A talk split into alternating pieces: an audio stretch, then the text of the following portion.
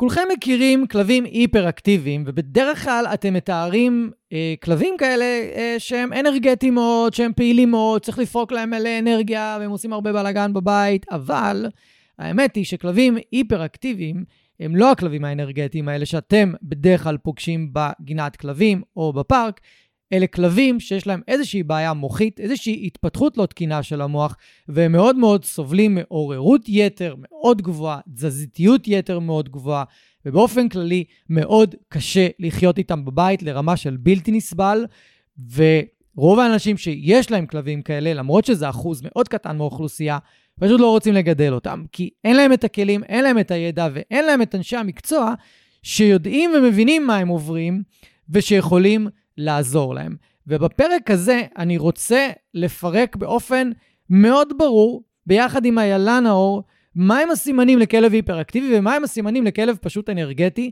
ואיך אנחנו מטפלים בכלב היפראקטיבי שיש לו בעיה מוחית נוירולוגית אמיתית, ולא כלב שהוא פשוט, יש לו עודף אנרגיה והוא צריך לפרוק ולרוץ בפארק. אז לפרק הזה הזמנתי את איילה נאור, שהיא מאלפת משנת 2003, והיא עשתה crossover הדרגתי ב-2009 בעקבות הכלב שלה, נרדו, שהוא, נחשו מה, היפראקטיבי אמיתי. אה, היא גם יועצת התנהגותית לחתולים, היא עובדת בעיקר עם כלבים עם בעיות התנהגות, אבל לא רק. היא מאמנת והיא מתאמנת והיא מתחרה במגוון אה, סוגי ספורט כלבני, כשהעיקרים הם, הם agility, רעייה, ריקודים עם כלבים, canicross, פריסבי ועוד סוגי ספורט כלבני אחרים. היא מדריכת agility מוסמכת ושופטת agility בינלאומית. היום היא מדריכה בבתי ספר למאלפי כלבים, היא מרצה בנושא התנהגות בעלי חיים בכלל וחתולים גם. פתיח קצר ואומרים שלום לאיילה.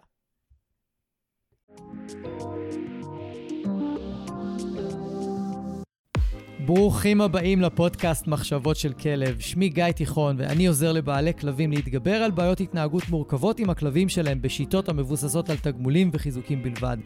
אני מאמין שחשוב לגדל ולאלף כלבים כיום בראייה הוליסטית, ולא מספיק לגדל אותם בראייה התנהגותית בלבד.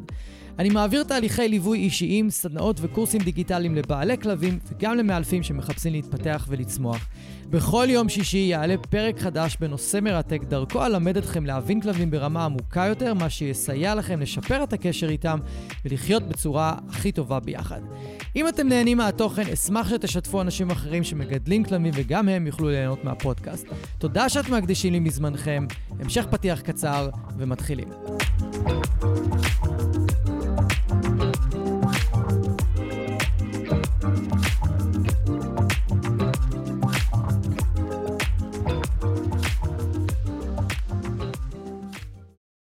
היי איילה, ברוכה הבאה לפודקאסט. היי גיא, איזה כיף להתארח פה.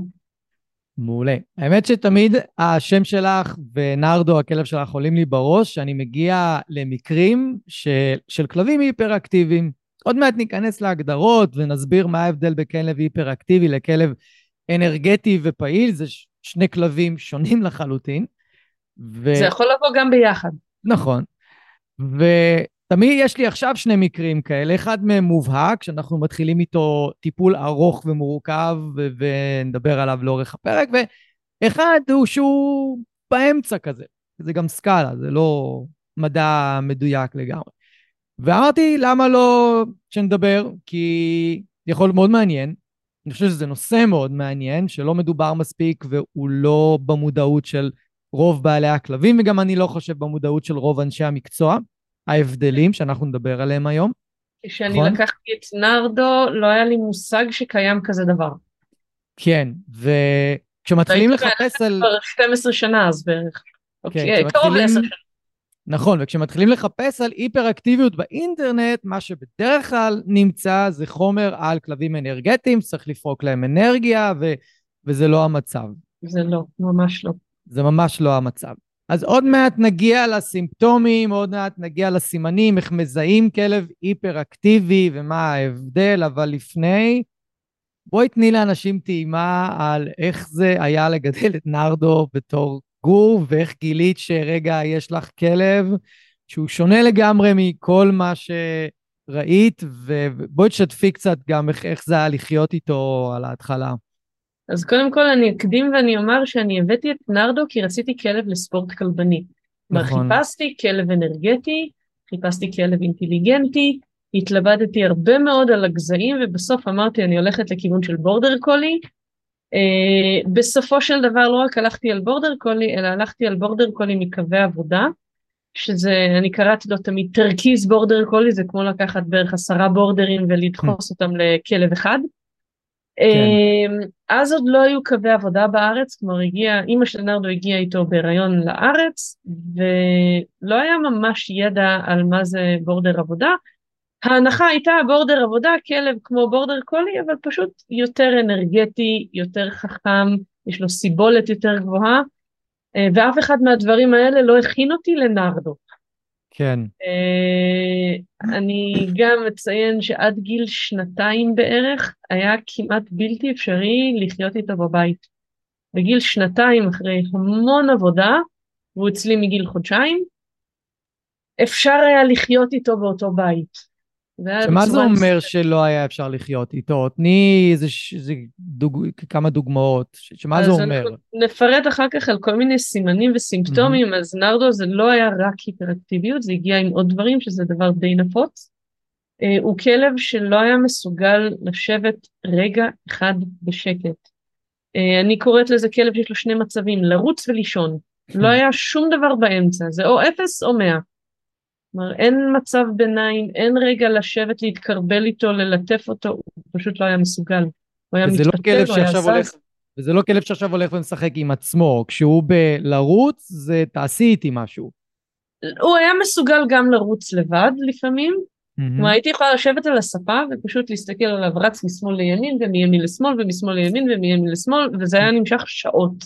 וואו. כלומר, זה לא זומיז של גור נורמלי ורגיל, זה זומיז שנמשכים שעות שלמות, ובסופן הכלב פשוט צונח וישן, הוא ישן זמן קצר, מתעורר mm-hmm. והכל מתחיל מההתחלה. וואו, זה מטורף לגמרי. זה מאוד מתיש לחיות עם כלב כזה. אני חושב היום על עצמי, על רוני, שיש שהיא קצת דמנטית, והיא יכולה פשוט להסתובב בבית, פשוט להסתובב בבית. וזה לא, לא דומה צריך. אפילו למה שאת חווית, וזה נורא נורא מציק לי. כי כאילו יש משהו ברקע שפשוט לא מפסיק לזוז. אז אני מדמיין מה זה שזה בקצב פי מאה יותר גבוה ויותר שעות, זה, זה משוגע. כן. כן. Uh, באותה תקופה גם לא היה לי את הידע המספיק. באמת, כמו שאתה אמרת, חיפשתי באינטרנט מה זה כלב היפראקטיבי, וכל מה שמצאתי כמעט היה, טוב בואו נפרוק לו אנרגיה. כן. בואו נפרוק לו אנרגיה לכלב שכבר אה, רץ ברמה היומיומית, אה, משחק, פעיל מאוד, ברמה הרבה יותר מרוב הכלבים, אה, ברמה יותר מאפילו רוב כלבי הבורדר קולי. כלומר ברמה היומית הוא היה פורק אנרגיה, אני לא חושבת שהיה לי איך לי, היה לי את היכולת להוציא לו יותר אנרגיה מזה. ועדיין הוא היה מגיע הביתה ולא יושב בשקט ולא לא מסוגל להירגע עד שהוא פשוט לא צנח את השוש. אז בעצם האורח חיים הוא כזה שמהרגע שאת בבית והוא פעיל, את צריכה כל הזמן להיות עסוקה בכלב. אה, במידה כאילו, רבה, לא יכול, כן. את לא יכולה להיות עסוקה במשהו אחר, אלא אם כן הוא ישן באותו רגע. אה, כן, כל הזמן היה צריך תעסוקה. אגב, זה אחת הסיבות שאני נכנסתי הרבה יותר חזק לתחום של ספורט כלבני. Mm-hmm. אם קודם, לפני שהבאתי אותו, הבאתי כלב כי רציתי כלב לריקודים עם כלבים, היום אני עושה ריקודים עם כלבים, אני עושה agility, רעיית כבשים, אה, אני עושה רכבות כלבים, ולפעמים גם קצת פריסבי, כלומר, הוא, הוא הכניס אותי לכמעט כל הדברים האלה, בין היתר כי לא ממש הייתה לי ברירה איתו.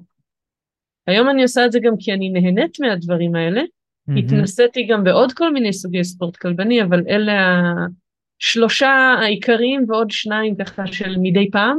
Mm-hmm. והוא לא היה מסוגל לתפקד בלי כל הדברים האלה. ממש ברמה היומיומית. ולא רק זה, אני גם הייתי צריכה לעצור אותו. כלומר, הוא היה יכול להמשיך ולהמשיך ולהמשיך ולהמשיך, וזה היה יכול להגיע לרמה שהוא ממש פוגע בעצמו.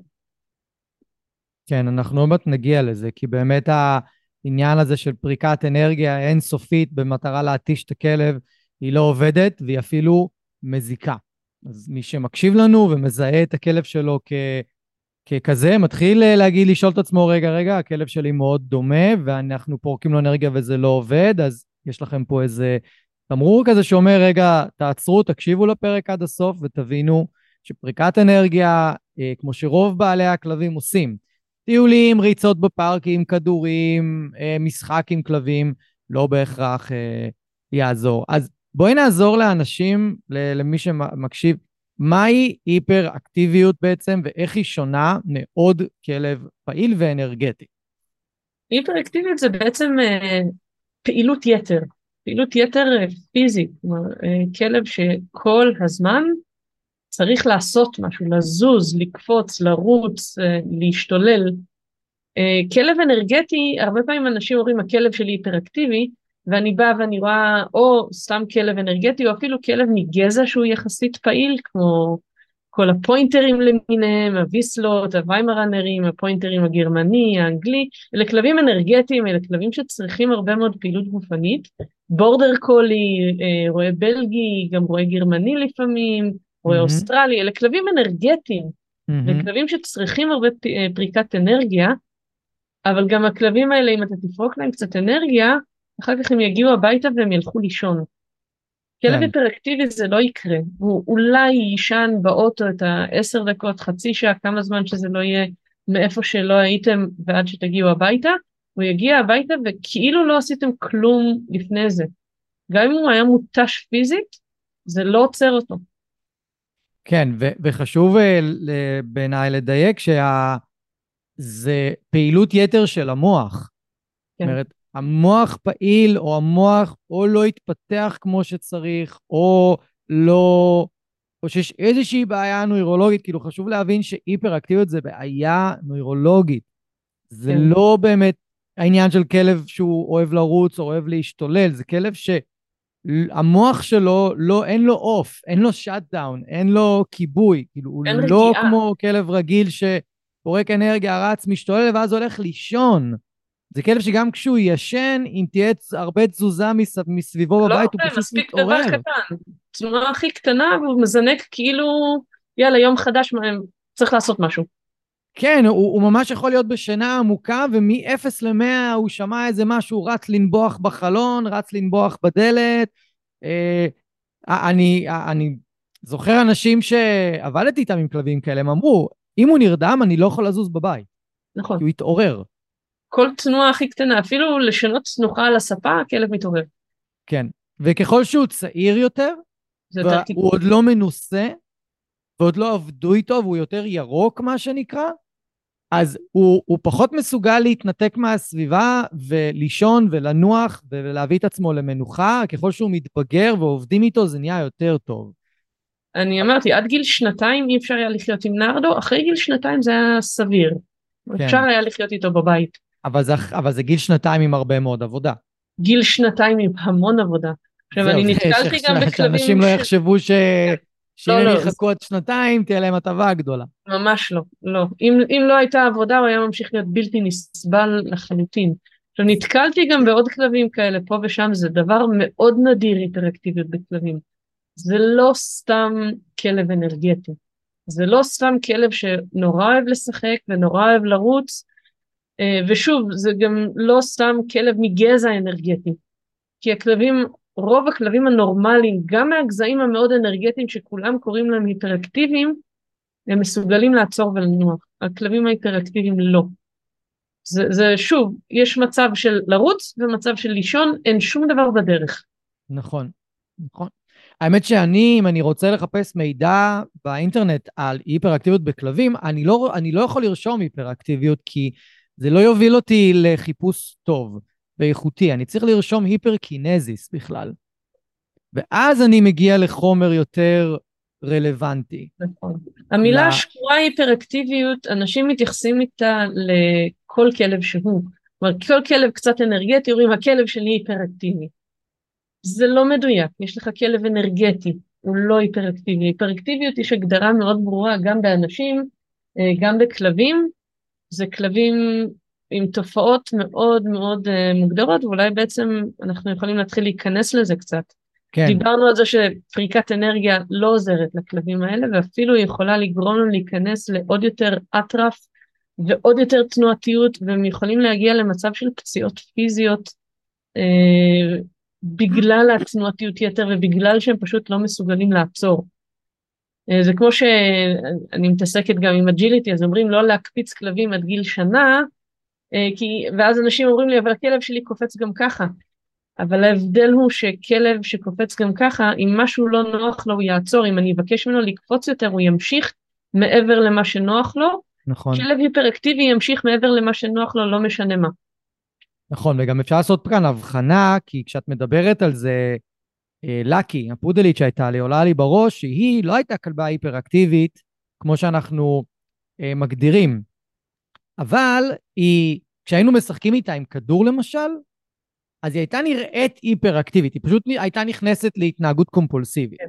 כן. היא הייתה, כאילו, היא הייתה יכולה לפצוע את עצמה, אבל, אבל ברגע שהיינו עוצרים את המשחק, אז היא הייתה עוצרת. היא לא כן. הייתה מטמטמת אותנו. כלב היפראקטיבי, הרבה פעמים אה, הוא יכול להיות גם קומפולסיבי, נרחיב על זה אולי עוד קצת כן. יותר מאוחר, אה, אבל אם למשל לקי הייתה גם היפראקטיביות, היית מסלק את הכדור וזה לא היה נגמר. נכון. זה היה ממשיך. אז היא אולי לא הייתה משחקת איתך עם הכדור, אבל היא הייתה מתחילה לרוץ, ל- לרדוף אחרי צללים או ציפורים, או... לנבוח אה, עליי. או לנבוח עליך, או פשוט לא להפסיק לזוז. החוסר יכולת הזה של...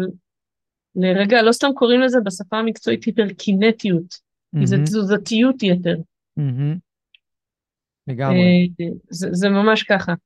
אה, בעצם הכלבים האלה מצליחים לישון רק כשהם לגמרי מותשים.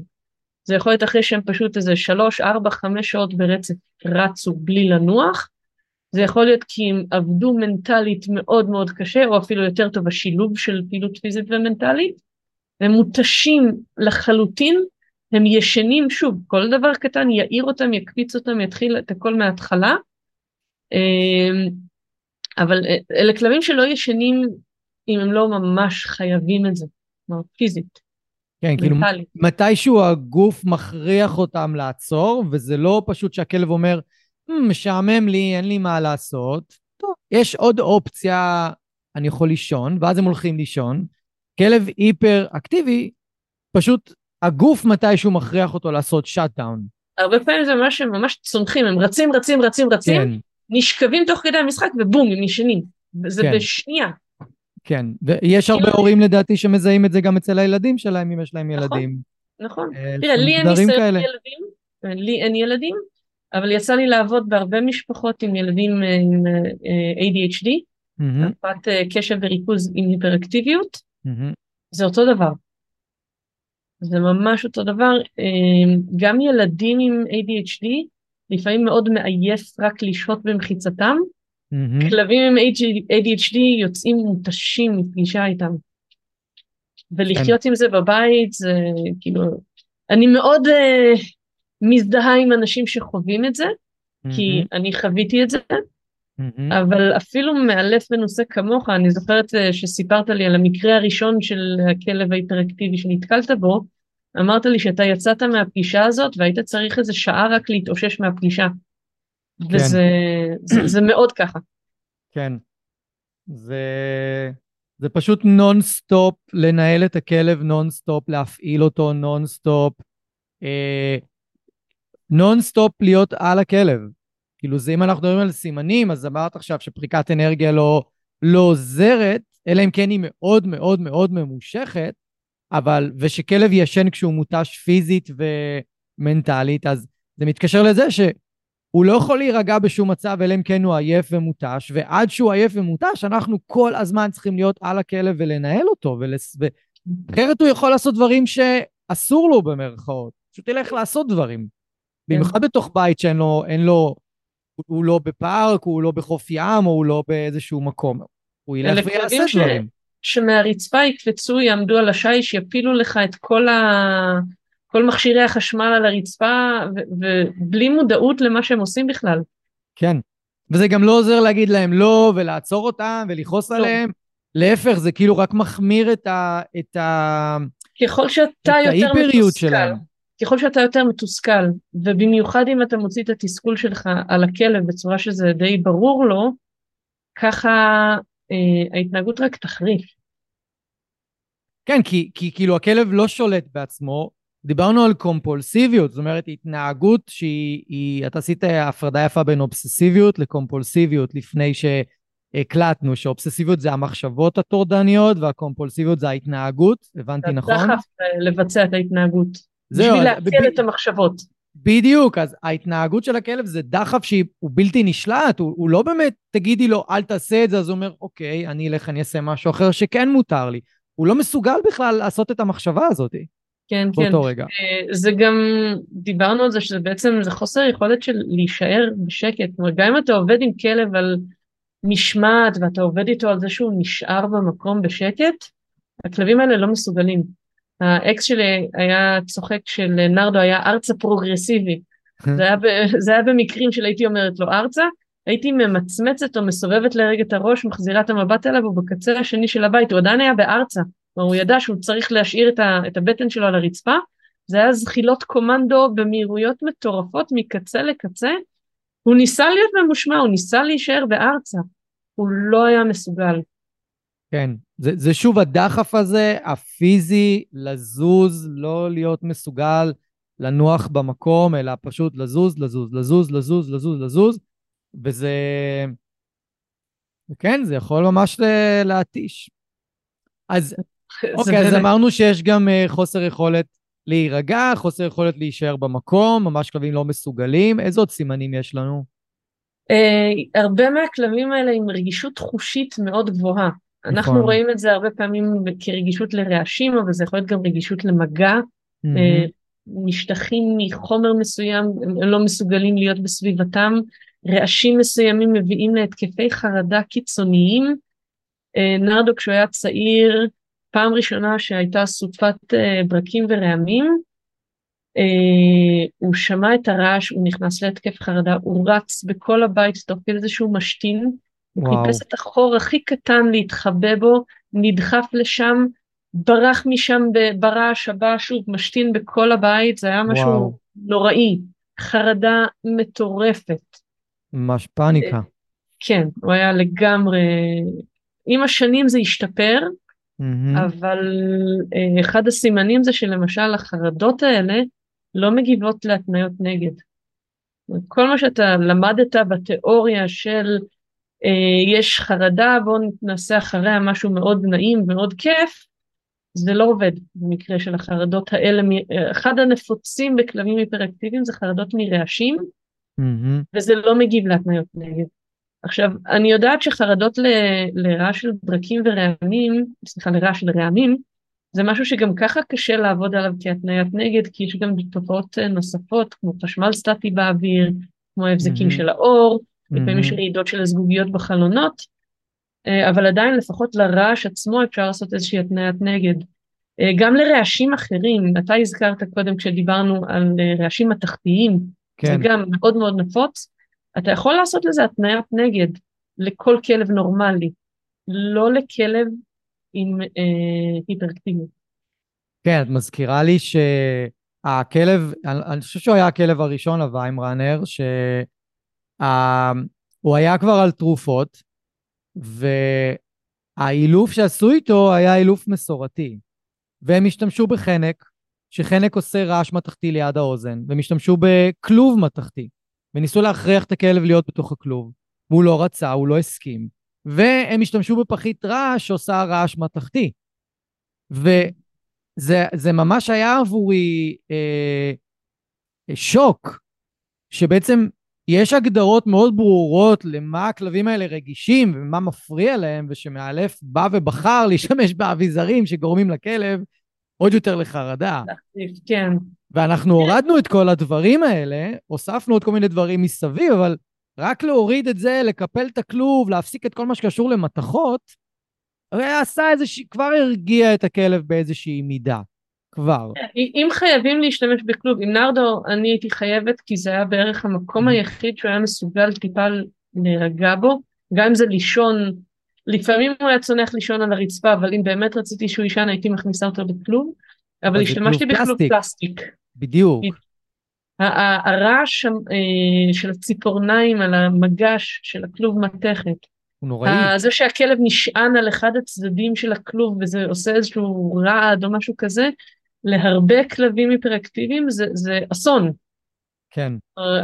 עדיף הם ממש כאילו בתוך הכלוב מתים מפחד לגעת במשהו, או לזוז. כן, מתים לזוז. גם כל תנועה של רגל, הציפורניים שורטות את המגש. בכלובים הגדולים יותר, בקטנים זה פחות בעייתי, אבל בכלובים הגדולים, כשהכלב מגיע לאמצע הכלוב, לאמצע המגש, אה, המגש שוקע. נכון. עושה מין פאק כזה. נכון. וזה מספיק בשביל להכניס הרבה מהכלבים האלה פשוט לחרדה, ואם כבר מכריחים אותם להיות בתוך הכלוב, הם לא, הם לא זזים, הם קפואים שם מפחד. כן, והם, והם לא נחים בזמן הזה. כן, הם בסטרס נוראי.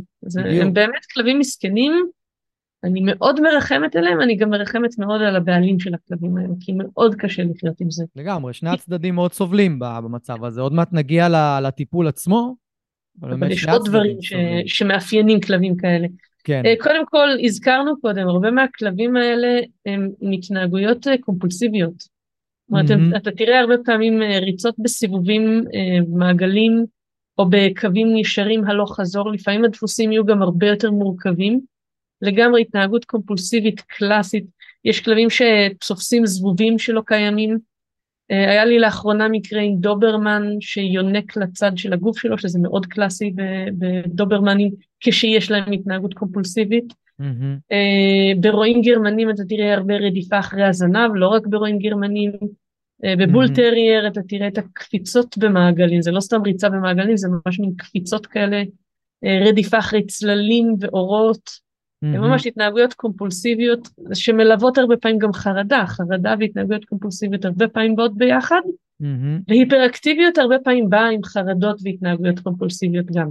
כלומר זה בא ביחד, ב, ב, mm-hmm. בדרך כלל אתה תראה התנהגות קומפולסיבית וחרדה, כשאתה תראה, אמ, כשאתה תראה היפראקטיביות אתה הרבה פעמים תראה גם חרדות ואו התנהגות קומפולסיבית.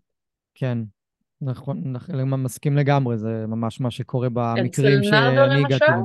Hmm? אצל נרדו זה היה ריצות בסיבובים ואכילה עצמית. כן. הוא היה מקום קבוע שהוא היה הולך בסיבובים תמיד לכיוון שמאל, קוטר של בערך מטר, תמיד באותו קצב, תמיד באותו מקום, והייתי צריכה פיזית לתפוס אותו כדי שהוא יעצור, שום דבר שאמרתי לו לא, לא, לא נקלט במוח שלו במצב כן. הזה. זה היה פיזית לתפוס אותו, לעצור אותו, אם הייתי משחררת אותו, היה ממשיך בסיבובים. הדבר היחיד שקצת עצר אותו מהסיבובים היה להכניס אותו לכלוב, ואז הוא היה מסוגל להמיר את זה באכילה עצמית. כן. זה, זה היה מאוד מאוד מאוד קשה לעבוד על זה. זהו, זו נקודה ממש מעניינת, כי, את, את, את, כי, כי באמת כלבים כאלה, אם אנחנו נפסיק איזושהי התנהגות קומפולסיבית, הם פשוט ימצאו משהו אחר. נכון. הם יהיו חייבים להזיז את הגוף שלהם איכשהו. בכלוב לא היו לו אפשרויות אחרות כמעט, אז הוא היה כן. אוכל בעצמו.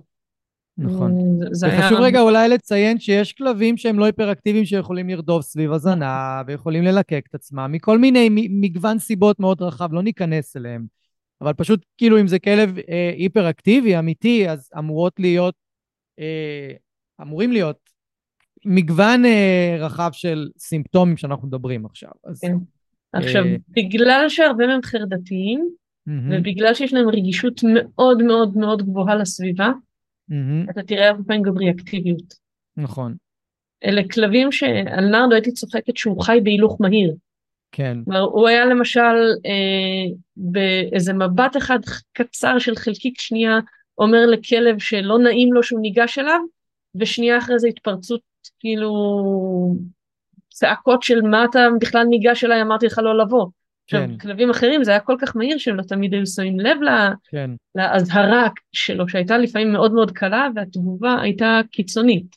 כן, לגמרי, אה, לגמרי. גם, גם אפשר לתת את הכיוון ההפוך, שהם נורא רוצים להגיע לכלב ולא נותנים להם, והם ישר כן. מתחילים לנבוח מתסכול ברחוב, וזה לא תוקפנות, זה לא, אה, פשוט לא נותנים להם לגשת בקצב שהגוף שלהם מכתיב להם. תוסיף אז, לזה... אז הם לא יודעים מה לעשות עם, עם עצמם, אני רוצה להגיע לשם כבר, לא נותנים לי, יש את הדבר הזה על הגוף שלי שמגביל אותי, אני, אני לא אוהב שיש דברים על הגוף שלי, זה, זה נהיה מין כזה, ככה, כזה, עצ, עצבים. עכשיו, תחשוב על זה שאמרנו שלהיות בסביבה של כלב היפראקטיבי זה מאוד לא נעים לבני אדם, גם לכלבים אחרים. אומרת, כלבים אחרים מגיבים אליהם הרבה פעמים בצורה הרבה יותר תוקפנית. בטח. כי, כי לא נעים להם, מה שרק מגביר את החרדה ומגביר את הריאקטיביות, זה מין כדור שלג שמתגלגל ומאוד מאוד מאוד קשה לעצור אותו ברגע שהכלב היפראקטיבי. נכון. את נרדו תקפו בפעם הראשונה כשהוא היה בן חודשיים. וואו. אה, שבוע אחר כך אותו כלב תקף אותו שוב, אה, עשרות כלבים תקפו אותו, כי הם פשוט לא היו מסוגלים להתמודד איתו. אה, אני יכולה להבין אותם. מובן, כן, מובן. אבל זה גם גרם לו להיות ריאקטיבי, שוב, ביצה ותרנגולת, כן. וכדור שלג שהלך והתגלגל. כן. אז דיברנו על חוסר, על התנהגות ריאקטיביות, דיברנו על התנהגויות קומפולסיביות, אבל יש להם גם קושי להתרכז. כלומר, כן. לגרום להם להתפקס על משהו, זה כמו בן אדם עם ADHD, לגרום לו להתפקס על משהו מאוד מאוד קשה, כשהוא כבר מפוקס, זה במאה אחוז בשום דבר לא מוציא אותו משם. אבל לגרום לו, נגיד, אתה רוצה ללמד את הכלב משהו, להשיג את תשומת הלב שלו בלעדית, mm-hmm. זה קשה. אתה נכון. תראה את זה הרבה פעמים גם בגורים שהם נורא מתפזרים, אבל פה, אמרת קודם, זה מין סקאלה כזאת, פה זה הרבה יותר קיצוני. ממש קיצוני. כן, אם, אם, אם רגע אפשר לתת דוגמאות, אז אם אמרת לתפוס את התשומת לב של, ה, של הכלב, זה יהיה אחד הדברים הראשונים שאפשר לשים לב אליהם, שמנסים לתפוס את התשומת לב של הכלב כדי לאמן אותו למשהו, וזה מאוד קשה. ואז אחרי שהשגנו את התשומת לב, מאוד קשה לנו להשאיר את הכלב בעניין ובתשומת לב עלינו, והוא, מפוז... והוא מתפזר מאוד מהר. אולי נצליח שתיים, שלוש, חזרות, אבל הוא נעלם נורא מהר, הוא ישר הולך למשהו אחר, וכל גירוי שנכנס לשדה ראייה שלו, הוא מיד, הקשב שלו מופנה לשם. כן. ואנחנו לא באמת מצליחים לייצר אימון שאפשר להתקדם איתו. אנחנו כאילו דורכים במקום באימון של הכלב. ואת הזכרת מקודם שזה כלבים שקשה להם להישאר במקום, אז כשמתחילים לעבוד איתם על להישאר, או בתוך כלוב, או ישיבה ממושכת, ישיבה לפני יציאה מהדלת, ישיבה במעבר חצייה, משהו לא שם לא מצליח, כאילו, והרבה לא אנשים, הרבה אנשים פונים בגלל זה לאילוף מסורתי, שתכף אני כן אה, ארצה שנדבר על זה, כי את אמרת לי בתחילת השיחה ש... אה, שנרדו היה אחת הסיבות שעברת לאילוף נכון. חיובי, אז לפורספרי, אז עוד מעט נדבר על זה, אבל... לא היחידה, אבל אחת. נכון, כן. תמיד יש מכלול כן. של סיבות. כן. אז כן. זה, זה מה שנקרא חוסר יכולת להתרכז. אנחנו לא מצליחים לאסוף את הכלב לאימון איכותי, שאפשר לבנות על האימון הזה את האימונים הבאים ולהתקדם. אנחנו סוג שמצליחים ל, לאמן את הכלב למשהו ספציפי ולא מצליחים להתקדם מעבר. ברוב המקרים זה כי המיומנות, המיומנות של מי שמאמן את הכלב לא מספיק גבוהה, ו... אבל גם בלי קשר לזה. מאוד מאוד קשה. זה, זה, זה קצת, אמרתי, קצת כמו לעבוד עם חתול, כי גם חתולים, יכולת הריכוז שלהם היא שתיים, כן. שלוש חזרות וזהו. נכון. אה, גם הם, כמו הרבה מהכלבים ההיפראקטיביים, הם מאוד אינטליגנטים. כן, זה לא נכון. לא שהם טיפשים. נכון. וכשהם לומדים, הם הרבה פעמים לומדים מאוד מהר. נכון. אבל להביא אותם למצב של למידה עם כלבים היפראקטיביים זה מאוד קשה. כן. Okay. אה, אוקיי. כל דבר שמצריך משך, כל התנהגות שמצריכה משך, קשה להם. רגלי, נכון. הם יעשו רגלי יפהפה, אבל יהיה פרפר או רוח או עלי. אני לא יודעת מה, וזהו, הם כבר במקום אחר לגמרי. או יישאר, כן. זה בכלל סיוט של כלבים עם ADHD, הם לא מסוגלים. כן. אין כזה דבר יישאר. אוקיי, אז, אה, אז נראה לי אפשר רגע לסכם את כל הנקודה הזאת כ... שהם לומדים מאוד מהר מצד אחד, לא מסוגלים להתמיד ברצף של התנהגויות או לאורך זמן, ו... אה, ואנחנו צריכים להפריד רגע את הבעיה גם בין בעיה בכלב או בעיה במי שמאמן את הכלב, אבל אנחנו כרגע מדברים על כלבים היפראקטיביים בהגדרה. ונסיים רגע באחד הסימפטומים שכאילו אולי אנחנו יכולים להרגיש על עצמנו שהתחלנו עם זה, שמאוד מתיש להיות בסביבה של כלב כזה. כן. עייפים מהכלב. רק מלהסתכל עליו. כן. אתה יושב על הספה, מסתכל על הכלב ואתה נרדם, אתה מותש. זה ממש קשה להיות לידם. אוקיי, okay. אז שאלה קצרה שאת אמרת לי ב...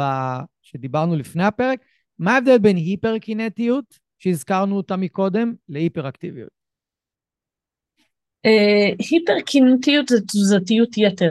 Uh, והיפרקינטיות בדרך כלל תגיב לתרופות uh, הרגעה, אם אני לא טועה, יכול להיות שאני מבלבלת כבר בין השניים.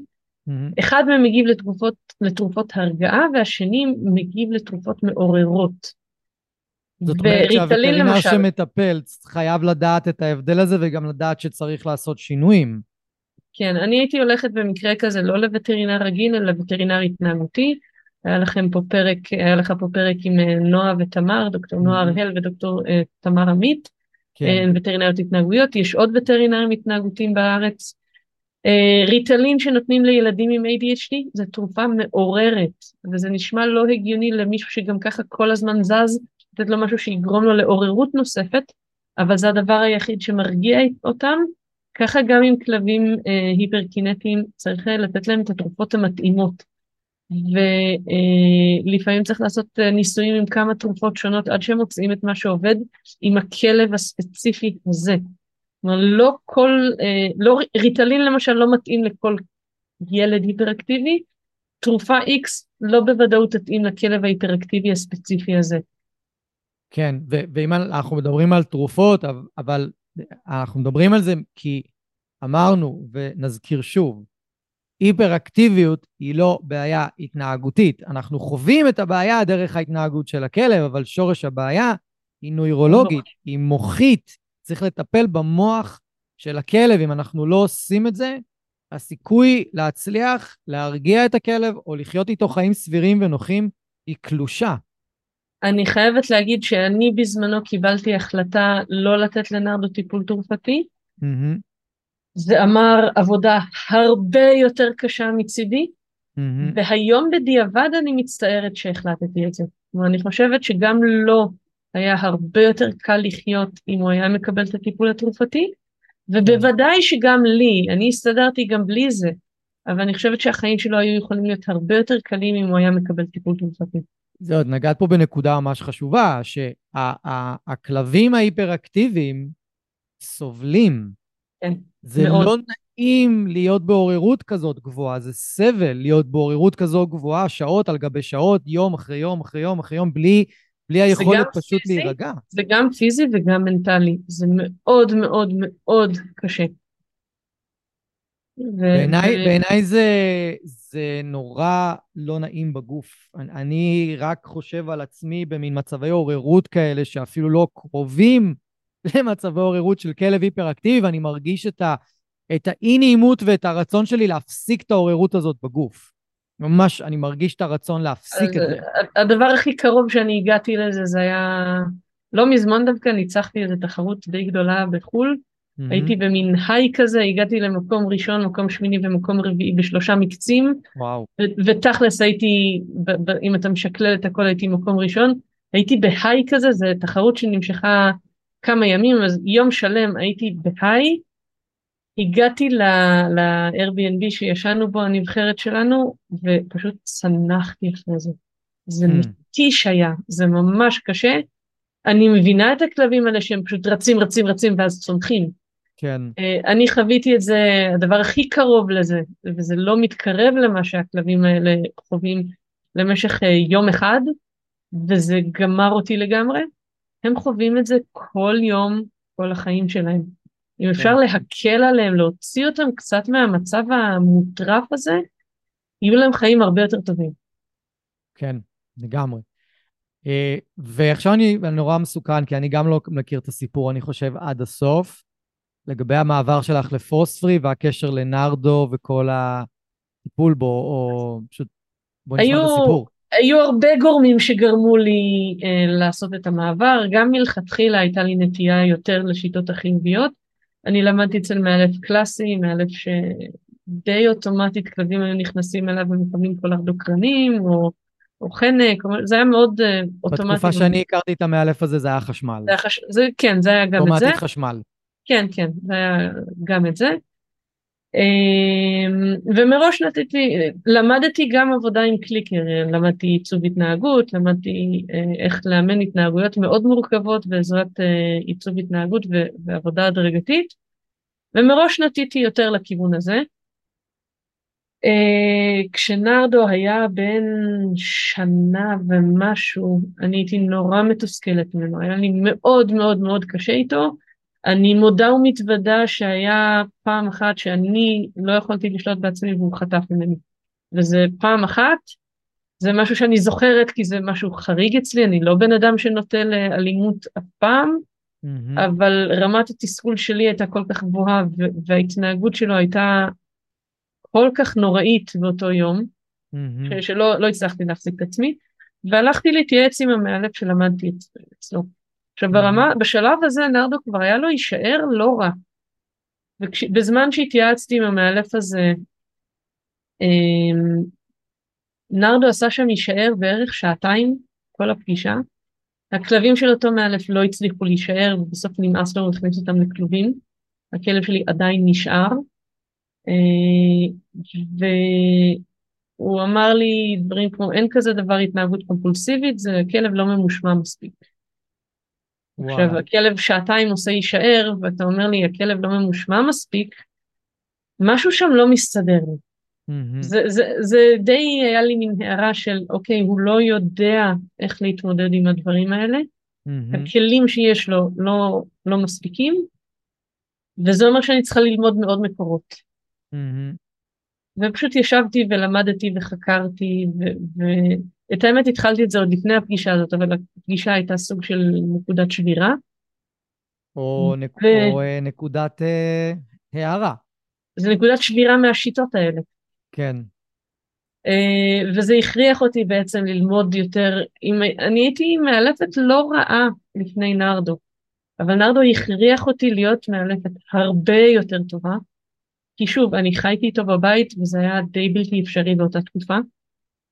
אז ישבתי ולמדתי, ולמדתי מה זה התנהגות אובססיבית קומפולסיבית קצת יותר לעומק, ולמדתי על היפר-קינטיות בכלבים, ולמדתי עוד ועוד ועוד ועוד, והעבודה עם כל אחת מהבעיות התנהגות האלה מחייבת עבודה בשיטות חיוביות, מה שנקרא. אני שונאת את המינוחים האלה כי הם בעיניי לא מספיק מדויקים. שיטות מבוססות תגמולים.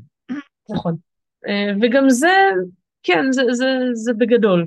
אבל אני היום אה, עובדת הרי בעיקר עם כלבים עם בעיות התנהגות קשות. Mm-hmm. אני נוהגת להבחין בין בעיות התנהגות להתנהגויות בעייתיות, כי כלב שקופץ על השיש וגונב משם את האוכל זה התנהגות נורמלית לחלוטין. לגמרי. אה, זו פשוט התנהגות שהיא בעייתית בעיני הבעלים, אבל היא נורמלית לחלוטין. כלב כן. אובססיבי קומפולסיבי, כלב תוקפן, כלב ריאקטיבי, זה, זה לא התנהגות נורמלית. לכן אנחנו קוראים להם ריאקטיבי, כי ריאקטיביות זה תגובתיות יתר לגירוי. כן. אז אה, משהו שם לא תקין. אני מתעסקת באמת עם בעיות התנהגות ולא התנהגויות בעייתיות, אה, אבל הידע שלי נצבר בין היתר, את הסטאז' שלי אפשר להגיד שעשיתי על נרדו. כי נרדו היה כמעט כל בעיות ההתנהגויות אה, שיש בספר, היו. לנרדו, יוצא דופן זה חרדת נטישה, וזה הוא פיתח בגילו המתקדם, אחרי שהוא איבד את השמיעה, הוא פיתח mm. קצת חרדת נטישה. לא קשה, אבל חרדת נטישה אגב עברתי עם מייקי, הכלב שהיה לי אה, יחד איתו ולפניו, הייתה לו חרדת נטישה קשה, כך שאני חוויתי בבית שלי את כל בעיות ההתנהגות האפשריות פחות או יותר בכלב. אה, זה הכריח אותי באמת להיות, ללמוד יותר, להיות מאלפת הרבה יותר טובה, ובהדרגה אה, ראיתי שהדברים האלה עובדים הרבה יותר טוב מכל הדברים שלמדתי לפני, ופשוט הפסקתי להשתמש בכל האביזרים הכוחניים יותר ושנועדו בעצם לשמש כענישה. אתה הזכרת. קודם, לפני שדיברנו את הכלב שהשתמשו בו עם פחית רעש, התגובה הראשונה שלי הייתה אוי ואבוי. כי לכלבים ההיפראקטיביים זה, זה הכי גרוע שיכול להיות בערך. זה כן. גם כשאתה לומד יותר על uh, בעיות התנהגות, אתה מבין שכל נושא הענישה, בסופו של דבר, הוא מחריף את בעיית ההתנהגות, לפחות את המקור שלה. אם הכלב בחרדה ואתה משתמש עם משהו שגורם לו לכאב או לפחד, אתה מגביר את החרדה, ואז אולי אתה תדכא את הסימפטום במקום אחד, אבל יצוצו לך עוד עשר בעיות במקום אחר. אם אתה רוצה לטפל בבעיית התנהגות, אתה צריך לטפל בשורש שלה. תטפל בחרדה עצמה, לא בזה שהכלב מגיב אה, בתוקפנות לכלבים. תטפל mm-hmm. בחרדה עצמה ולא בנזקים שהכלב עושה בבית כשהוא נשאר לבד. אה, תטפל בגורם, בין היתר פיזיולוגי, להתנהגות קומפולסיבית או להיפראקטיביות או כל דבר אחר, אתה תוכל לפתור את הבעיה בלי התופעות לוואי והדברים שיצוצו במקומות אחרים. במקרה של, אני מאוד מסכים, במקרה של נרדו, אה, היו טכניקות שהן היו מסורתיות שהשתמשת וראית שזה גרם ליותר נזק במקרה שלו? יש לך איזה דוגמה כזאת? אה, חרדות שלו התגברו מאוד. כתוצאה אה, ממה? מענישה בסופו של יום. אה, הוא היה כלב, הגעתי איתו למצב שהוא היה מאוד מאוד מאוד ממושמע, מאוד. הכלבות שבאו אחריו לא ממושמעות באותה מידה. אה, אבל נגיד הוא היה מסוגל לעשות רגלי ליד כלב אחר, הוא פחד מכלבים אחרים בשלב מסוים. אבל את זה ביססת על טכניקות זה עבדתי בשיטות הימנותיות בהתחלה. כן. אבל, הוא היה מסוגל אז... לעשות רגלי, אבל אז כל כלב אחר או כל טריגר אחר היה מביא להתפרצות הרבה יותר קשה. מאשר שאם, מאשר, ש, מאשר שעבדת איתו בשיטות מבוססות תגמולים, אז שמת לב שבמצבים האלה התגובתיות שלו לטריגר יורדת. הייתה יותר נמוכה? יורדת, כן, יורדת. כן, בוודאי. זאת אומרת שהוא היה ממושמע, אבל בפנים כאילו מה שהוא רצה זה עדיין לעוף על הכלב. המתח הצטבר והצטבר והצטבר, ואז התפרץ בצורה הרבה יותר קשה. כי זה אה, מאוד, כשאני עובדת עם. לקוחות, כשאני עובדת עם לקוחות אני אומרת להם, אני לא מחפשת את התוצאה לטווח הקרוב, אני מחפשת את התוצאה לטווח הרחוק. אז יכול להיות, קורה לפעמים בהתחלה שבטווח הקרוב יש אפילו איזו החרפה קלה. כמעט תמיד, אגב, במקרים כן. כאלה, אם, אם הייתה כבר ענישה מוקדמת, כמעט תמיד תהיה החרפה. בהתחלה. כן, כמעט תמיד. אבל אז, בטווח הארוך, אתה תראה שיפור שלא היית רואה בכל דרך אחרת. כי שוב, אתה מטפל בשורש של הבעיה. אתה נכון. עובד בהתניות אה, נגד על חרדות, אה, אתה לא עובד בהתניות אופרנטיות על ההתנהגות של תקיפה של כלב. עובדים על הרגש. זה שני דברים שונים, כן. כן. אתה חייב לשלב גם התניות אופרנטיות וללמד התנהגויות ברור, אחרות. ברור. אבל אתה חייב לעבוד קודם כל על הרגש, זה לא יעבוד אחרת. כן, מסכים מאוד. אז אה, בואי נדבר קצת על איך מטפלים בכלב כזה. מה בסופו של דבר אנחנו אנחנו צריכים לעשות. אני, אני רגע אגיד משהו ו, ונמשיך משם, שבעיניי כלבים כאלה, בלי עזרה מקצועית... זה לא יעבוד. לא יעבוד. לא. זה לא, אף אחד לא מצליח בלי עזרה מקצועית עם הכלבים האלה. ואני אפילו אחדד עוד יותר, עזרה מקצועית, לא כל מאלף כלבים, לא משנה באיזה שיטות הוא עובד, mm-hmm. באמת מנוסה עם כלבים כאלה ומבין את הכלבים האלה. כמובן שאני אמליץ על מאלפים שעובדות בשיטות כמו שאמרת, מבוססות חיזוקים, אבל אה, גם מהמאלפים ש, שמנוסים בשיטות האלה, רובם נתקלו רק בכלבים מאוד אנרגטיים ולא בכלבים היפראקטיביים, והדברים שעושים עם כלבים אנרגטיים, הרבה פעמים יחריפו את ההיפראקטיביות. נכון. זאת אומרת, אתה צריך מישהו שבאמת מנוסה ומבין מה זה היפראקטיביות בשביל לעבוד עם זה, ואין הרבה כאלה בארץ. יש ממש בודדים שבאמת התנסו עם כלבים היפראקטיביים היפראקטיביים. כן. כלומר, קח אה, ויסלה נורמלי, תריץ אותו שעתיים ביום, הכל יהיה טוב. קח כלב היפראקטיבי, תריץ אותו שעתיים ביום, אתה רק בונה לו יותר כושר ויותר יכולת להיות עוד יותר היפראקטיבי. לגמרי, אני פגשתי כזה גור ויסלה בגיל אה, שלושה חודשים או ארבעה חודשים, היפראקטיבי לגמרי, ואני רציתי כבר אז שילכו איתו לאבחון ותרופות וכל מה שקשור, כי זיהיתי זיהיתי אצלו את מה שראיתי אצל הוויימראנר הראשון שפגשתי, כשהוויימראנר כבר היה בוגר, בן שנתיים ומשהו. וזיהיתי שם את כל הדברים האלה, והם לא רצו. הם לא... הם לא רצו ללכת לא, לעשות את כל זה. דבר שלא סיפרתי לגבי נרדו, כשהלכתי לראות אותו בגיל שלושה או ארבעה שבועות, זה היה יום חם באוגוסט, משהו כזה, יולי-אוגוסט. אה, הוא היה בשגר של ארבעה גורים, היה גור אחד שהלך ושיחק עם אח אחד, האח השני הלך לישון, אותו גור הלך לשחק עם האח הש... אה, נוסף, רק עבר לאח השלישי, חזר לאח הראשון, השני, השלישי, כולם כבר היו מותשים לגמרי, הוא הלך לשחות עוד בקערת המים, ורק אז הלך לישון. אוקיי? okay, זה היה נרדו. אוקיי, okay, אז זה, זה בערך רמות האנרגיה, כן. ושוב, אוגוסט, חום אימים. כן. Okay. אוקיי. אז קודם כל, לעבוד עם מאלף שבאמת מכיר היפראקטיביות, זה לא, uh, חשוב לי להדגיש את זה, זה לא סתם כלב אנרגטי. Mm-hmm. Uh, כמו שאמרתי קודם, היום אני מצטערת שלא שילבתי טיפול תרופתי עם נרדו, זה היה מאוד מקל עליו. Uh, אני כל הזמן צחקתי עליו שיש לו קולות בראש שכל הזמן אומרים לו לעשות את זה ואת זה ואת זה ואת זה ואת זה וכולם בבת אחת בערך, כן. וזה, וטיפול תרופתי משתיק את הקולות האלה. Uh, זה מאפשר להם את הרגיעה, כי הם לא יודעים לרגע, הם לא מסוגלים. אז אה, טיפול תרופתי, כמו שאתה אמרת, זה בעיה נוירולוגית, זה בעיה מוחית, זה לא בעיה התנהגותית. צריך לאזן את הכימיקלים במוח, זה ברמה הזאת. כן. אה, לא וצריך... סתם נותנים לילדים ריטלין, יש אנשים שיגידו שנותנים בקלות רבה מדי לילדים ריטלין, יכול להיות, mm-hmm. אבל זה איזשהו חוסר איזון במוח, והטיפול התרופתי עוזר לזה להתאזן. כן. ולציין שחשוב מאוד לפנות לווטרינר התנהגותי, וטרינרית התנהגותית. הווטרינר הרגיל לא מוכשר ומוסמך או יכול לטפל בבעיות מהסוג הזה. אה, אין לו את ה-facilities, אין לו את הקליניקה, אין לו את, ה, את, ה, את מה שצריך. אין לו את הניסיון. כי זה לא מקרים, הזכרנו, זה, זה מקרים מאוד לא. נדירים.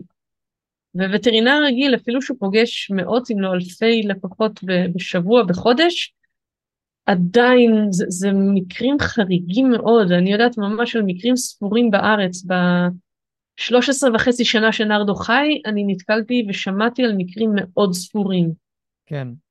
וגם וטרינר, אה, לרוב אין לו זמן לשבת ולעשות תשאול מקיף ולהבין לעומק את כל הבעיות ואת זה. זה בדרך כלל שיחה של 10 דקות, 20 דקות. וזהו, וזה לא מספיק עם כל הכבוד. צריך לעשות, אה, אה, צריך לעשות תשאול מאוד מעמיק, להבין לעומק אם אנחנו מטפלים בהיפראקטיביות, או שזה כלב מאוד אנרגטי שלא מופעל כמו שצריך, ומתוסכל ומשועמם, ובעלים שלא יודע איך להפעיל את הכלב שלו, ובעצם נוצרות שם כל מיני התנהגויות קומפולסיביות, בגלל שלא מטפלים בכלב נכון. כן. אבל, אין, אבל אין לו בעיה מוחית, לעומת כלב שיש לו בעיה מוחית פיזית וזה שני דברים שונים לחלוטין. כן.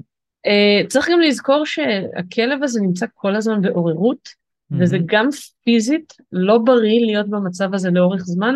ההורמונים האלה שמתרוצצים בגוף במצב עוררות זה דומים מאוד, אם לא זהים, אולי מינונים שונים, להורמונים של סטרס. הם פוגעים במערכת העיכול. Uh, לא הזכרתי את זה קודם, אבל כלבים היפראקטיביים הרבה פעמים יהיו מאוד מאוד רזים, הם יטרפו את האוכל, והם ישלשלו המון, יהיה להם מאוד מאוד רגישות במערכת העיכול לכל דבר מאוד מאוד קטן.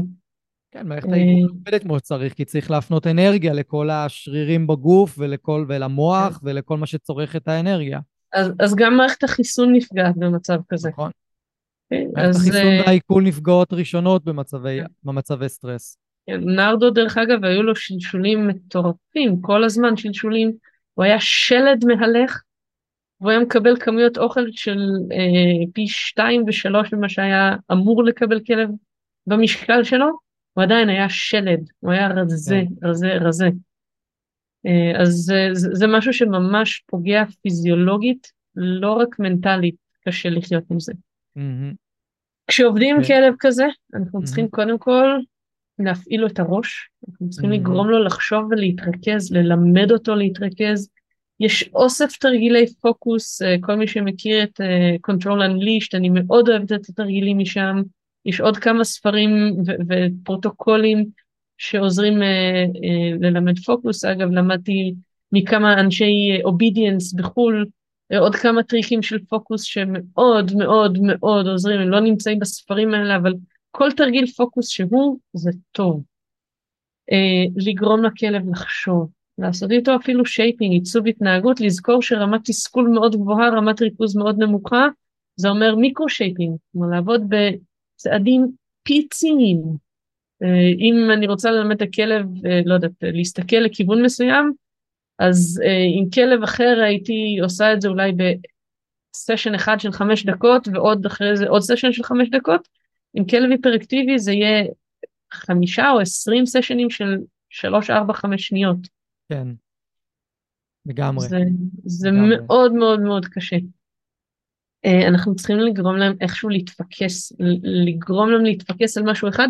אם אתה זוכר, אמרתי קודם שכלב היפראקטיבי, כשהוא כבר מתרכז, הוא סופר מרוכז. Mm-hmm. צריך ללמד אותו להגיע למצב הזה. וזה כן. קשה להם, זה מאוד כן, מאוד... כן, ואני מאוד. אפילו אוסיף משהו, להז... ללמד אותם להגיע למצב הזה, לא מתוך כפייה. נכון. לא לכפות עליהם, בוא תתרכז בי עכשיו. חייב, כן. חייבים ממש לארגן את התרגילים שהכלב יעביר את הפוקוס אלינו מרצון. וזה אומר להתחיל בסביבה מאוד שקטה, מאוד רגועה, כן. בלי הרבה גירויים. בית. אפילו בית לפעמים זה יותר מדי, חדר. אוקיי. ממש משהו אוקיי. מאוד מאוד אמ-המ. מאוד לצמצם את כמות הגירויים שהכלב חווה.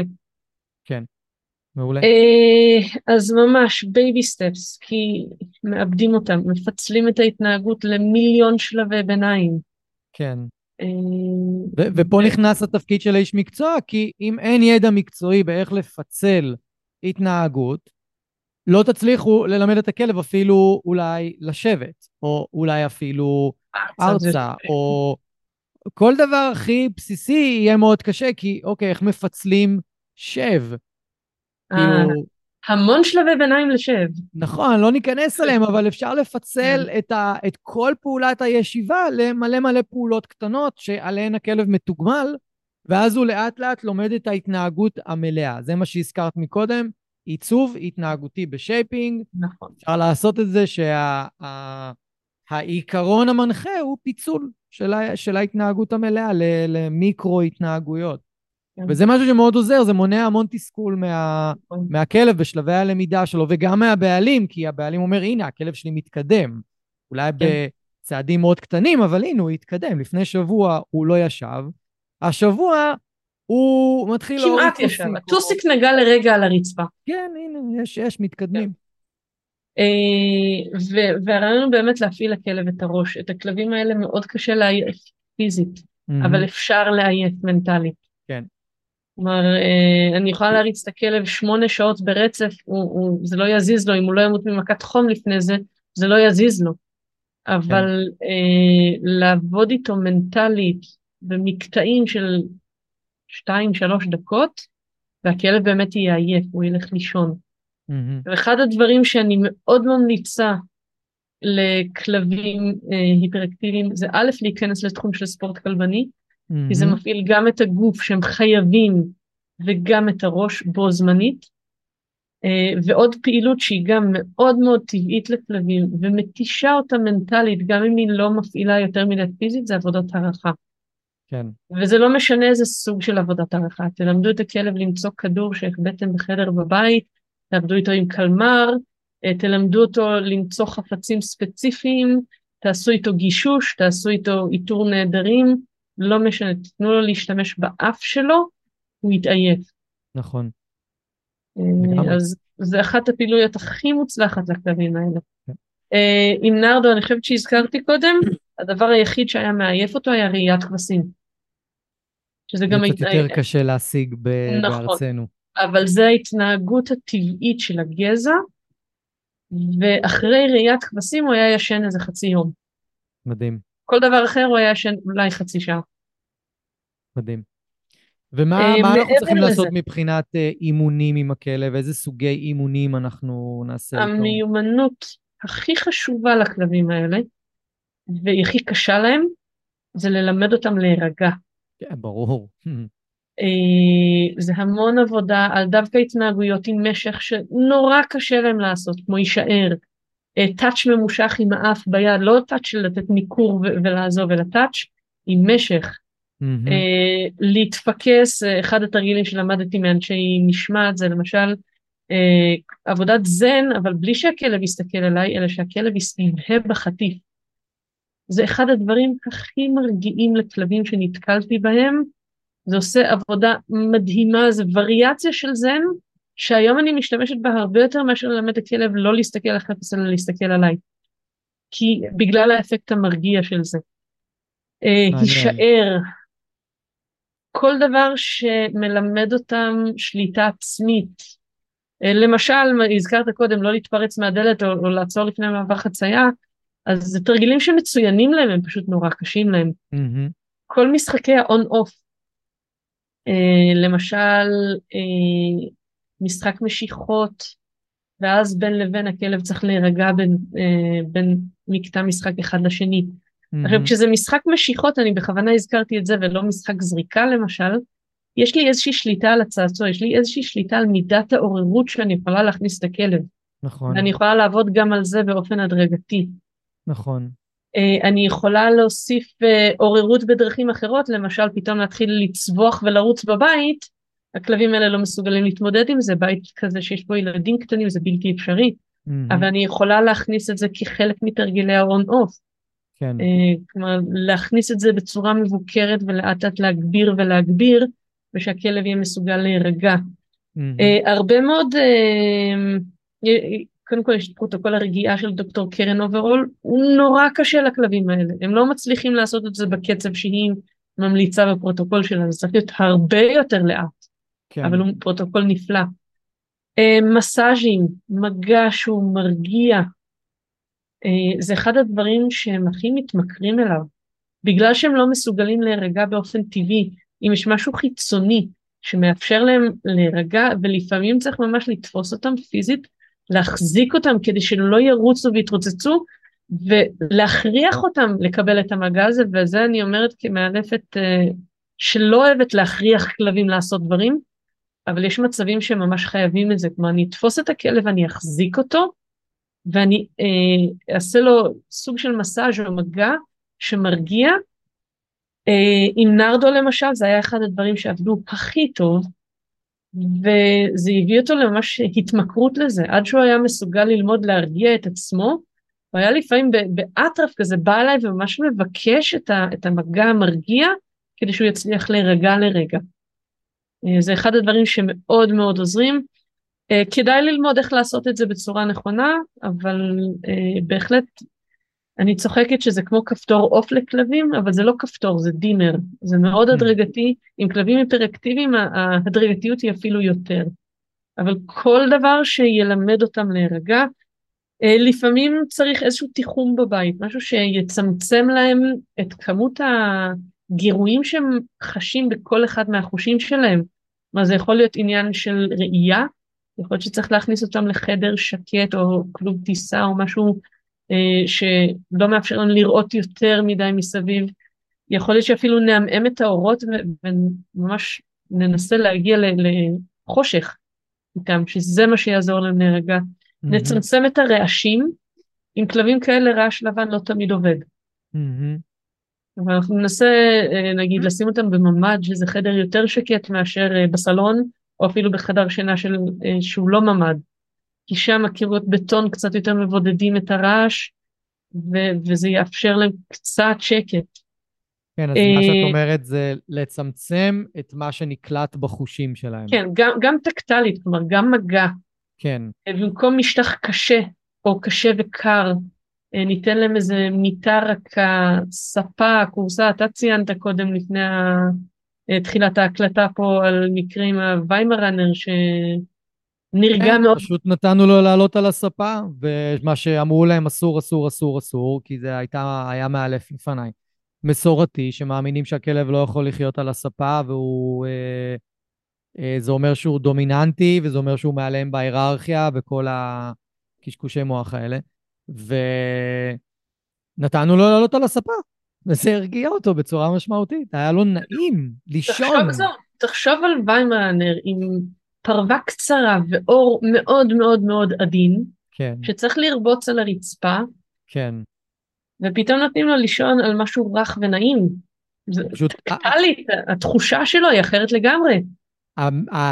הוואטסאפ הראשון שקיבלתי מהם, אחרי שנתנו לו לעלות על הספה, זה גם אם משהו לא בסדר עם הכלב, הוא ישן כבר חצי יום. וואו. כן, וזה אחרי שהחזרנו לו את התרופות, וכאילו גם התרופות עבדו, אבל עדיין, גם על התרופות הוא לא היה נח באותה צורה. כן. אמרו לי, הוא כבר חצי יום ישן. משהו לא בסדר עם הכלב. תביני כמה הם התרגלו לראות את הכלב שלהם בצורה מסוימת, שכשהוא סוף סוף יתנהג כמו כלב נורמטיבי, הם אומרים משהו לא בסדר עם הכלב כן. שלי. כן, כן, זה, זה ממש מרגיש ככה, אם אתה כל כן. כך רגיל לכלב היפראקטיבי, אם הוא ישן לרגע, אתה יודע, יש לי עוד שני, שתי בורדריות מקווי עבודה, וכולם אומרים להם היפראקטיביות, ו- ואנשים לא מבינים למה אני ממש מאוד נחרצת בזה של לא, הם לא היפראקטיביות, הם נורמליות לגמרי לגזע ולקווי הדם שלהם. היפראקטיבי זה הכלב בן ה-13 שאתם רואים פה ישן. כן. כי, כי זה עולם אחר. הם, הם, עכשיו אנחנו מדברים פה והגורה ישנה לי ליד הרגליים, היא פשוט ישנה. ישנה. וגם לפני זה אני ביקשתי ממנה ארצה, אז היא נשכבה והיא, זהו. כן. כאילו, זה, היא נשארה לשכב. כן. זה, כן, אנשים לא מבינים את ההבדל בין זה לבין כלב היפראקטיבי, אתה אומר לו ארצה אז הוא יישכב לרגע, אבל מיד כמו קפיץ הוא, הוא קם וזה פי שלוש יותר אנרגיות רק מהחצי שנייה שהטוסיק שלו והבטן שלו נגעו ברצפה. כן. זה, זה עולם אחר לחלוטין. כן. אה, עם אה, נרדו מה שעבד מאוד היה גם תיחום בכלוב, אבל זה לא מתאים לכל כלב. כן. אוקיי? נרדו מהיום הראשון, הוא למשל לא היה מוכן לישון בגדר גורים, הוא לא היה מוכן להיכנס לגדר גורים, הוא היה צורח כאילו שוחטים אותו. שמתי לו כלוב טיסה, נכנס פנימה, הלך לישון. אבל זה לא כל כלב, צריך הרגלה לכלוב טיסה, זה, זה עבודה שגם צריכה להיות מאוד הדרגתית עם הכלבים ההיפראקטיביים, אצל נרדו זה פשוט היה. נכנס לכלוב והלך לישון, אז לא הייתה בעיה. ולהזכיר אה, שוב, כלוב מפלסטיק, לא כלוב נכון. מתכת. נכון. אפשר גם כלוב מבד אם הוא לא מפרק את הכלוב. אה, אגב, הזכרתי את הנושא הטקטלי של אה, כרית נעימה, שמיכה, משהו כזה, צריך לשים לב שהכלבים האלה לא מפרקים את הכרית הזה או את המיטה ברגע של תסכול. נכון. ולהבדיל בין זה לבין חרדת נטישה. כן. זה גם אה, משהו שונה. אמ, צריך למצוא איזושהי פעילות שהבן אדם ייהנה לעשות, והכלב, זה יפעיל אותו מנטלית ופיזית. אני אישית התמכרתי ל agility, אבל זה, זה לא חובה. אה, מה שכן הייתי נמנעת ממנו זה זריקת כדורים ופריסבי, כי זה מכניס אותם למין מצב אה, קומפולסיבי, אובססיבי, הם בוהים בכדור, המוח שלהם לא קיים במצב הזה, ואנחנו בדיוק רוצים להפעיל את המוח. מהמם. אם עושים פריסבי בצורה נכונה, אה, וזה הייתי מפנה למאמן פריסבי מנוסה ומקצועי, יש כבר, היום יש כבר לא מעט כאלה בארץ, אבל מישהו שהוא באמת מנוסה, פריסבי בצורה נכונה יכול לעבוד, אם לא עובדים על הזריקות distance, אלא עובדים על פרי סטייל, על טריקים, הכלב צריך לעבוד בשביל כל זריקת פריסבי. אין כזה דבר לזרוק ו- ולשחק עם כדורים לבד. הזכרתי את זה בקטנה קודם עם המשחקי און אוף עם המשחקי משיכות, אה, אז גם משחק משיכות הוא צריך להיות תמורת עבודה. כן.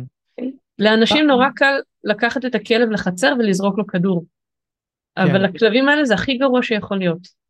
כן, אז מה שאת אומרת זה משחק חייב להיות משולב. במשחק איזשהו. אימון של המוח, איזשהו אימון שמאתגר את הכלב ב- ב- לפי נכון. מידת היכולת שלו, ולא נכון. כמו תוכי, לזרוק, להחזיר, לזרוק, להחזיר, לזרוק, להחזיר, זה לא. לא. גם, גם כמו שאמרת, קשה האלה- לשלוט על רמות העוררות של הכלב בפעולות כאלה שחוזרות על עצמן, ומה שאנחנו רוצים לעשות עם כלב היפראקטיבי זה ללמד אותו. להוריד רמות עוררות ולווסת אותן. כן. ואז זה, בדיוק עושה לנו ההפך. עוד פעם? ללמד את הכלב את השליטה העצמית. כלב שיש לו איזושהי אובססיה לכדור, הוא יסתכל בכדור, יהיה לו מבט מזוגג בעיניים, נכון. והוא יהיה מוכן לכל תנועה שאתה עושה וירוץ כבר עוד לפני שאתה זורק. אני לא רוצה את זה. אה, אגב, לכלבים שלי אני לא מרשה לאנשים לזרוק להם כדור, פעם. כן. אה, אני רוצה כלב שכשהוא רואה את הכדור הוא חושב, אוקיי, מה אני צריך לעשות עכשיו? ויותר חשוב מזה, הוא לא מתחיל לזרוק על ההתנהגויות. כלומר, הוא לא נכון. מתחיל לעשות שב, ארצה סיבוב, גלגול, אה, סלטה באוויר, לא אכפת לי מה, כן. אלא הוא מחכה שאני אגיד לו. עם כלבים כאלה אני רוצה להגיע לרמה שהכלב מבצע פעולות במילה בלבד בלי שפת גוף, כי אה, כששפת גוף זה הדבר הכי טבעי לכלב להקשיב לו. אם אני רוצה Mhm. סיבוב ואני אה, אעשה תנועה עם היד שתעודד את הכלב לעשות סיבוב, ויעשה את זה בקלות, אני, כל כלב אפשר ללמד לעשות סיבוב עם תנועות יד, עם לורינג, עם פיתוי. מהמם. אני רוצה כלב שאני אומרת לו סיבוב, המוח שלו קולט את המילה, מאבד את המשמעות שלה, מבין מה הוא צריך לעשות, ואז עושה. לא כלב שהולך כמו עיוור אחרי התנועה הסיבובית של היד שלי, או של הפריסבי או של הכדור. כן, זה כבר... אני, אני רוצה להגיע לדרגת קושי הרבה יותר גבוהה. כן, זה כבר, את מדברת פה על uh, רמות אימון מאוד מאוד מאוד מאוד גבוהות. עם הכלבים האלה שלא פשוט לה, להגיע אליהן. Uh, כן. עם. הכלבים האלה אתה צריך את זה, כי אתה צריך את הפעילות המנטלית הזאת. לפענח משמעות של מילה, הרבה יותר מפעיל אותה מנטלית מאשר לפענח משמעות של תנועת יד או נכון, תנועת גוף. נכון, זו נקודה ממש, אה, ממש טובה. יש אה. עוד משהו מבחינת הטיפול, ככה לפני שאנחנו מסיימים, שאולי לא אמרנו וחשוב לך להגיד? כרגע אני לא מצליחה לחשוב על משהו, אבל אה, אני אחזור ואדגיש לא לנסות לטפל בזה לבד. בדיוק מה שרציתי להדגיש. כן, זה, זה משהו ש... אני הייתי מאלפת עם לא מעט ידע לפני נרדו, והוא הכריח אותי ללמוד הרבה יותר, ועשיתי איתו גם טעויות בהתחלה, כמו כל בן אדם נורמלי. ברור. אה, אבל על הטעויות האלה למשל אני לא חוזרת, נרדו אובססיבי לכדורים, זיפ ואייפקס מתות על כדורים, אבל הן צריכות לעבוד בשביל כל כדור, וזה לא משהו שזמין סתם ככה, זה בשום אופן לא משהו שאני זורקת להם סתם ככה, ועוד יותר בשום אופן לא משהו שמישהו אחר זורק להם סתם ככה. כן. כל האנשים שמתאמנים אצלי ב agility יודעים שאני מאוד כועסת עליהם אם זורקים לכלב שלי צעצוע. אני לא כן. מרשה את זה. לא משנה איזה כלב שלי. אני כן מרשה את זה כשאני נותנת למישהו אחר לעבוד עם הכלבים שלי, הכלבים שלי כבר ברמה שהם לפעמים עוזרים לי ללמד את האנשים איך uh, לעשות agility למשל. Mm-hmm. אז uh, אם בן אדם uh, רץ עם זיפ, נרדו פעם ב... אני נותנת לו לעשות משהו, uh, אז אז אני מרשה להם לזרוק את הכדור בסוף המקטע. אבל ככה הכלבים שלי לא מקבלים צעצועים מאנשים אחרים. בגלל הנטייה, זה נטייה משפחתית, זיפ היא אחיינית של נרדו, ואיפקס היא הבת של זיפ. כלומר, יש פה mm-hmm. קרבת משפחה דרגה שנייה ושלישית לנרדו, כלומר, הסיכוי, ההסתברות שיהיה היפראקטיביות במשפחה הרבה יותר גבוה מאשר כשאין קרבה משפחתית. נכון. אה, ולכן אני מאוד מקפידה על זה. כן? אז אם יש לכם כלב היפראקטיבי, קודם כל תפנו למאלף ש, שיזהה בכלל שזה היפראקטיביות ולא סתם כלב אנרגטי, ולמאלף שמבין איך הטיפול צריך להיות שונה בין כלב היפראקטיבי לכלב אנרגטי מאוד. לגמרי. לגמרי. אה, איפה אפשר למצוא אותך? איך אפשר להגיע אלייך, מי שרוצה? היום הרבה יותר קל. קודם כל, טלפון, וואטסאפ, אה, מספר שלי מפורסם בכל מקום אפשרי. בפייסבוק, אה, איילה נאור באנגלית, או הדף העסקי שלי, איילה נאור פשוט מאלפת. Mm-hmm. והאתר שלי www.איילנאור.com. זה לא מסובך. מעולה, ואת עובדת בעיקר באזור אה, חיפה, נכון? חיפה, קריות, זיכרון, טבעון, אה, עד, בגדול עד עכו אה, בצפון ועד זיכרון ויוקנעם בדרום. מעולה. מעולה. אז מי שרוצה, מוזמן. יש גם אפשרות לזום, נכון. אבל אני בדרך כלל ממליצה לאנשים לעבוד עם מאמן פיזית. מעולה. מעולה. אז איילה, תודה רבה. היה מרתק, ממש. היה ממש מרתק. בשמחה. ומקווה לראות אתכם בספורט כלבני.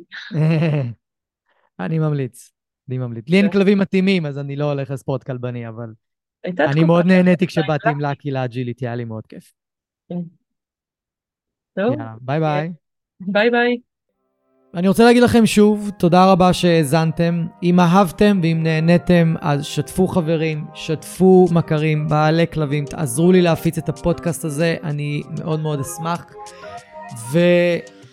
ותעשו פולו, כדי שהאפליקציה האהובה שלכם תודיע לכם. יום שישי היום, יש עוד פרק בפודקאסט מחשבות של כלב, ואני אפתיע אתכם עם נושא חדש ופרק חדש.